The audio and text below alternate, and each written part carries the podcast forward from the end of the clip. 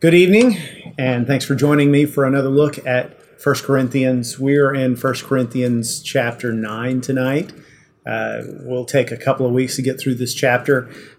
Just as a reminder, last week we looked at chapter 8 in its entirety, and Paul talked about how uh, it's so easy for us as Christians. The the default mode, you might say, of religious faith is to be very legalistic and to focus on rules, to focus on who's in and who's out based on these very very minor issues, and that's that's what Paul calls weak faith. And yet, even if you have gotten to the point of having strong faith, that doesn't mean that you look down on those who are still stuck in rules based legalism, but instead you see them as brothers, as sisters. And so there are certain sacrifices that you have to make, certain freedoms that you as a Christian give up. Christ is freedom. Living in Jesus is freedom. You're free from the law. You're free from your old ways of sin. You're free from this idea that I have to live up to a certain standard or else God won't love me. And yet, part of being a, a follower of Jesus and being Christ like is sacrificing some of those freedoms for the sake of unity within the body of Christ. And, and so, chapter 8 was, we looked at that in terms of a very specific uh, situation in the early church, which was meat that had been sacrificed possibly to idols and we talked about some ways that that we can apply that principle in regular life. Now in chapter 9, Paul starts to talk about himself and give himself as an example of here's how I make this happen in my life. Here are the sacrifices that I am making as a follower of Jesus. And so as we approach this, let me just give you this little bit of introduction. I think in my opinion one of the biggest problems in the church today is that we practice a Christianity that is almost entirely focused on getting something from God.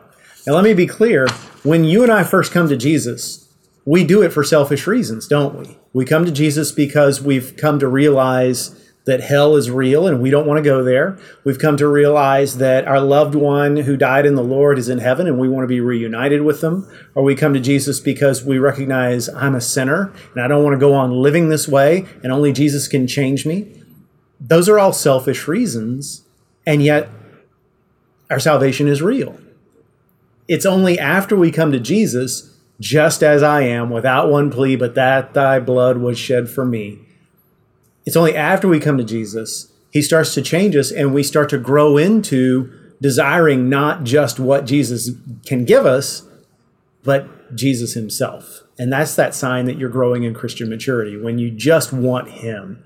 Uh, the things he gives you are great, but you just want him. So I, I, when I let me go back to what I said a moment ago, I, I, think unfortunately Christianity never gets beyond that initial point of I want something, God can give it to me, therefore I'm coming to God for salvation. And so our whole Christian lives, we never progress to that point where we're chasing after God for His own sake. We're just people who want what God can give us. Uh, let me just give you an example uh, years ago, and, and, I don't even remember who said this, but there was a popular preacher, and I wrote this down, who was talking about Romans eight twenty eight, and he said Romans eight twenty eight, which says, "For God, uh, for all things work together for good for those who love the Lord and are called according to His purpose." Uh, you and I look at that and we see, okay, what, what it means is there's nothing that happens in this world that thwarts God's plan. No matter whatever mistake you make, whatever tragedy occurs, God is going to be able to weave that into his plan for your life and for the world around you. But this pastor took it further, and he said it meant that God is never going to tell you to do anything that isn't for your own good. Therefore, any desire in your heart, any uh, any leading that you think might be the Holy Spirit, if it's not for your good, then it's not God speaking. Therefore, I can judge God's will based on what I think is good for me. And that is preposterous. That's not Christian faith. Think about all the times Jesus asked his disciples to do things that were not in their immediate best interest. Think about all the times God asked Jesus, his son, to do things that were definitely not in Christ's interest. All the prophets of the Old Testament and all the heroes of Scripture.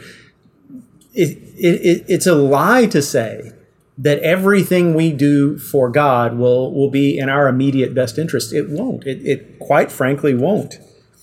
See, you contrast that with the biblical message of discipleship. Contrast that with what Paul said that we looked at last week in 1 Corinthians 8. Sometimes we're going to make some decisions that are not convenient for us or easy for us or good for us, because we're putting someone else ahead of us, because we're more concerned with unity of the church, or because we're more concerned with the, the witness of God's people than we are with our own immediate uh, desires being fulfilled.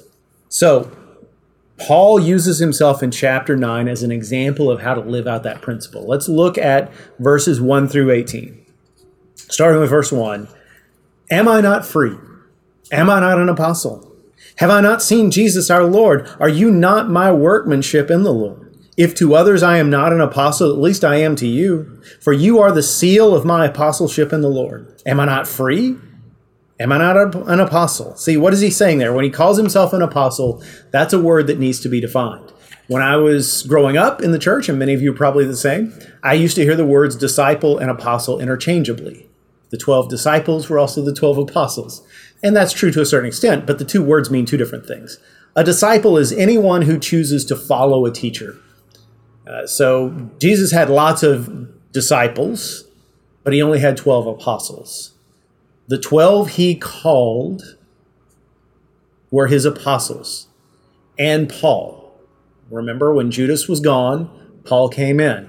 So, what does the word apostle mean? If disciple is someone who pledges themselves to follow a teacher, an apostle is someone who is sent out by that teacher.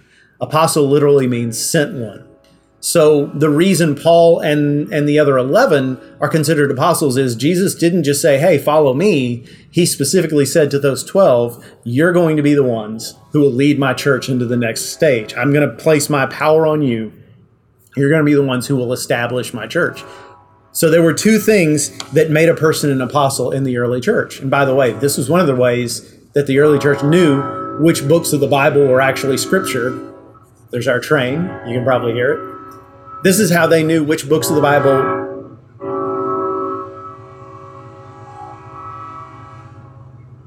perfect timing as always. Which books of the Bible were actually scripture and which were just books written by human beings.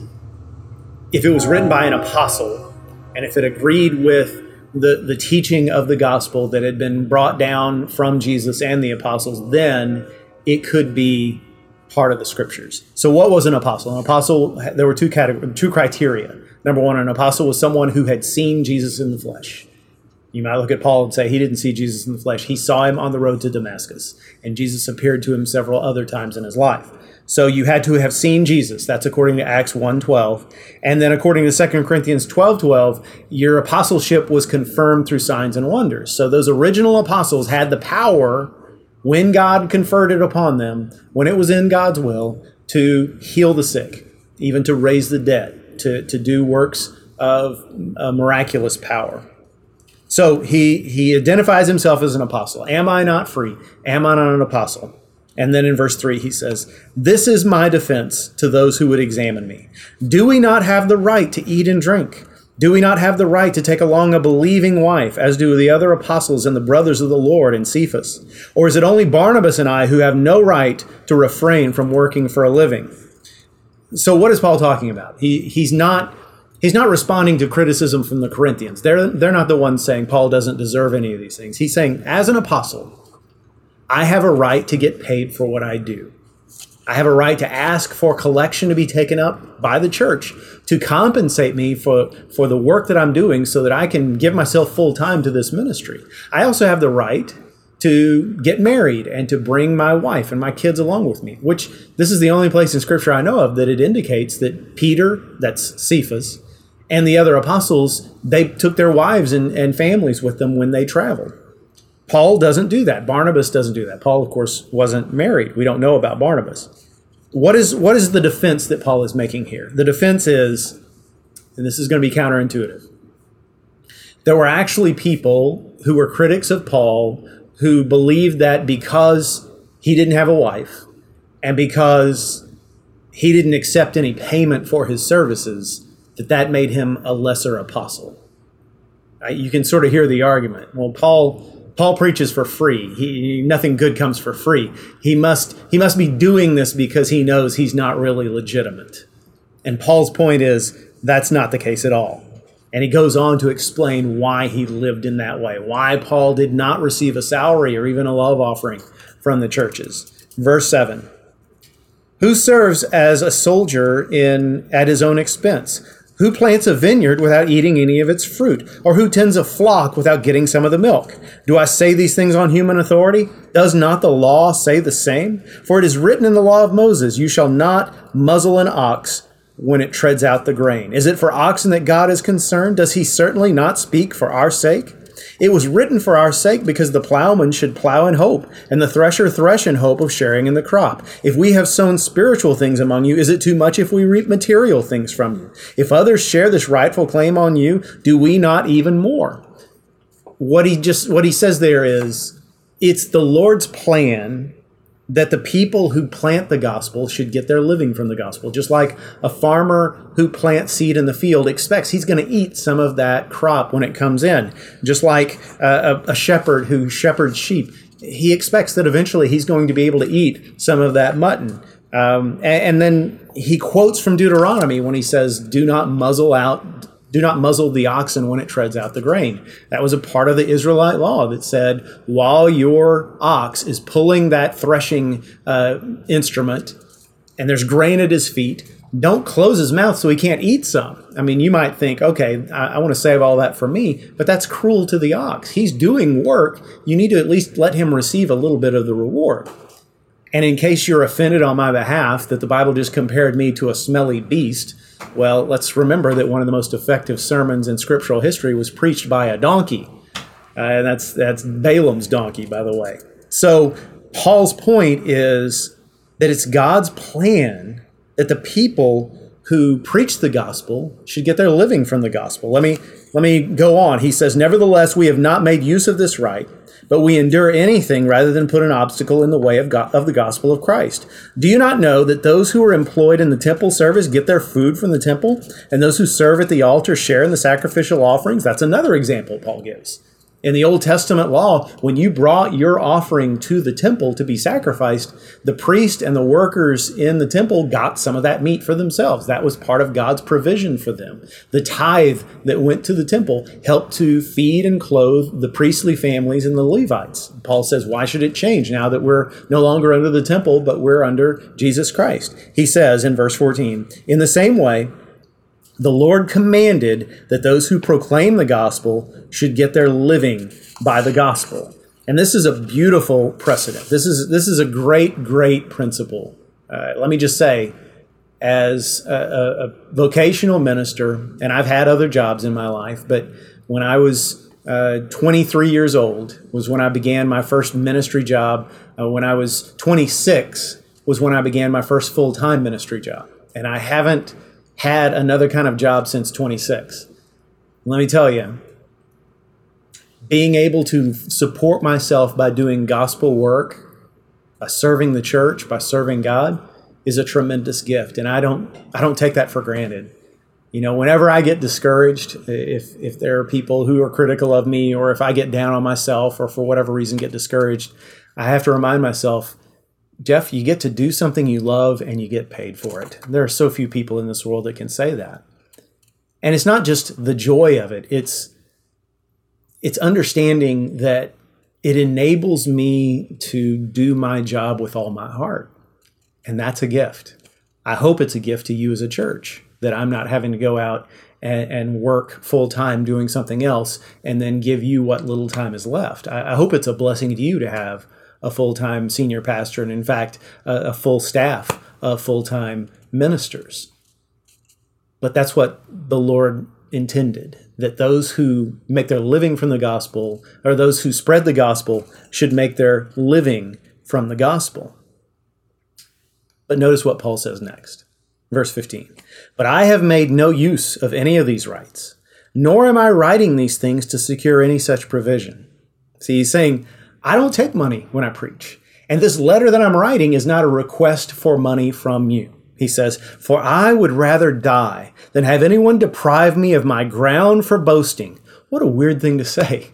I want to be able to boast, Paul says. Don't you dare take it away from me. I'd rather die. What is he, what is he boasting in? Well, let's hear it. For if I preach the gospel, that gives me no ground for boasting, for necessity is laid upon me. Woe to me if I do not preach the gospel. Paul says, I don't boast about uh, the fact that I've spread the, the good news of Jesus Christ, I mean, that's if I didn't do that, I, I'd be the saddest case on earth because that's my calling, that's my love, that's my passion. He says, What then is my reward? For if I, I'm sorry, back to verse 17. For if I do this of my own will, I have a reward, but if not of my own will, I am still entrusted with a stewardship. What then is, in my, is my reward? So you're asking yourself, the, the Corinthians were, what is Paul talking about? What is the reward he gets for preaching the gospel? If he's not asking for money, what is it? He says, that in my preaching I may present the gospel free of charge, so as not to make full use of my right in the gospel. Paul's reward is that he can present the gospel and get nothing back. Paul's reward is he knows he will never have to entertain the accusation, oh, Paul, you just do this for the money. But even more importantly, and I think this is the point, Paul's reward is he knows that a salary from his people, a request for help, for financial support from his people, will never get in the way of the gospel. No one will ever ever say, I don't believe what this guy's saying. He's just out to get my money. And let's face it, isn't that one of the criticisms the church gets from skeptics today? Often is I, I don't have any use for you Christians. You're just interested in money. You're just interested in building a bigger building. You're just interested in, in your pastor buying a, a sports car and a private jet. Uh, and and we've earned that criticism with some financial mismanagement at times, some financial chicanery, and from not serving the community like we're supposed to, not taking the good news to them in a compelling way. Paul would never face that criticism. He faced other criticisms, but nobody ever accused him of putting money ahead of people or money ahead of God because he didn't take money. And so it, you have a paradox here. On the one hand, Paul's saying everybody who spreads the gospel, who's called to spread the gospel as a living, as a vocation, they should get their living from the gospel so that they don't have to work. And on the other hand, Paul's saying, and yet I refuse that right because I want the right to be able to boast. what he's saying is, I'm unique. My job is to take the gospel where it's never been preached before. Peter the other apostles, they're preaching in mostly uh, territories where the gospel's been heard, where, where Yahweh is known. And, and so they take full advantage of their right to earn their living from the gospel. But I'm going into these Greek territories where no one's ever even heard of our God. I'm not going to let a, a, a request for financial help stop anybody from coming to hear the gospel from me so that they can be saved. Paul is a model for thousands and thousands of men and women today who are, at least in part, working a full time job and then serving God vocationally. Their calling is the ministry. Their calling is to plant churches, or their calling is to pastor, or their calling is to work with the poor, or with teenagers, or with unwed mothers, or whatever the case may be. Their call is missions in, in, in a foreign context, for instance, but they're working a full time job in addition to that ministry. And they're following the example of Paul there. And you might say, well, are those people uh, more worthy in God's eyes? Well, we'll find out when we get to heaven. And, and I believe many of them are more worthy in God's eyes than someone like me who gets my money from a church, even though that's something that's commanded in Scripture, even though that's not that that is something honorable and, and God honoring. So, what do we take from this? And this is kind of a short Bible study uh, compared to my other ones, but there's two take home principles from this whole idea of giving up one's freedom for the sake of the gospel. And that is number one, our life must be consistent with our message. I think we all know that, but I don't think we put that into practice very often. See, Paul based his decision to refuse compensation completely on the idea that if I do this, it might prevent somebody from coming to know Christ. If I go into Lystra or Iconium or Derbe, and these are towns uh, that Paul and Barnabas went to in their first missionary journey. And if the first thing I did when I got to those towns is, hey, everybody gather around, I'm going to tell you about this guy named Jesus. Now I'm, I'm passing the plate so you can contribute to my ministry. Well, that might have driven some people away and they might not have heard the gospel. Paul made a decision because he knew his lifestyle needed to give credibility to his message.